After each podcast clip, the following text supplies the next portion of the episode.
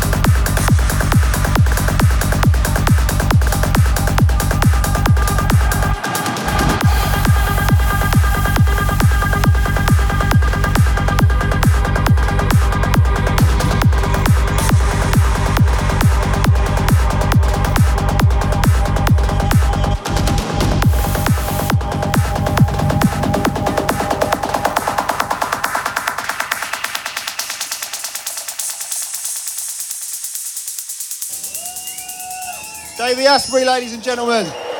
After Hours FM